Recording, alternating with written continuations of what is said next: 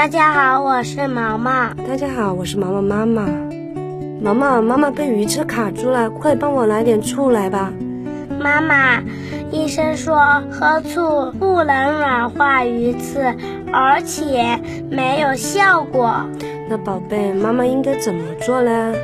当喉咙被鱼刺卡住了的话，要看鱼刺在什么位置。如果是卡在浅显的位置，可以用镊子把它取出来。可是妈妈看了没看见鱼刺。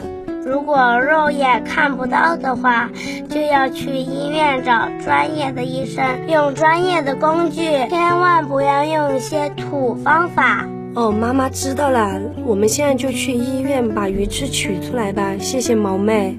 正在收听节目的听众朋友们，大家学会了吗？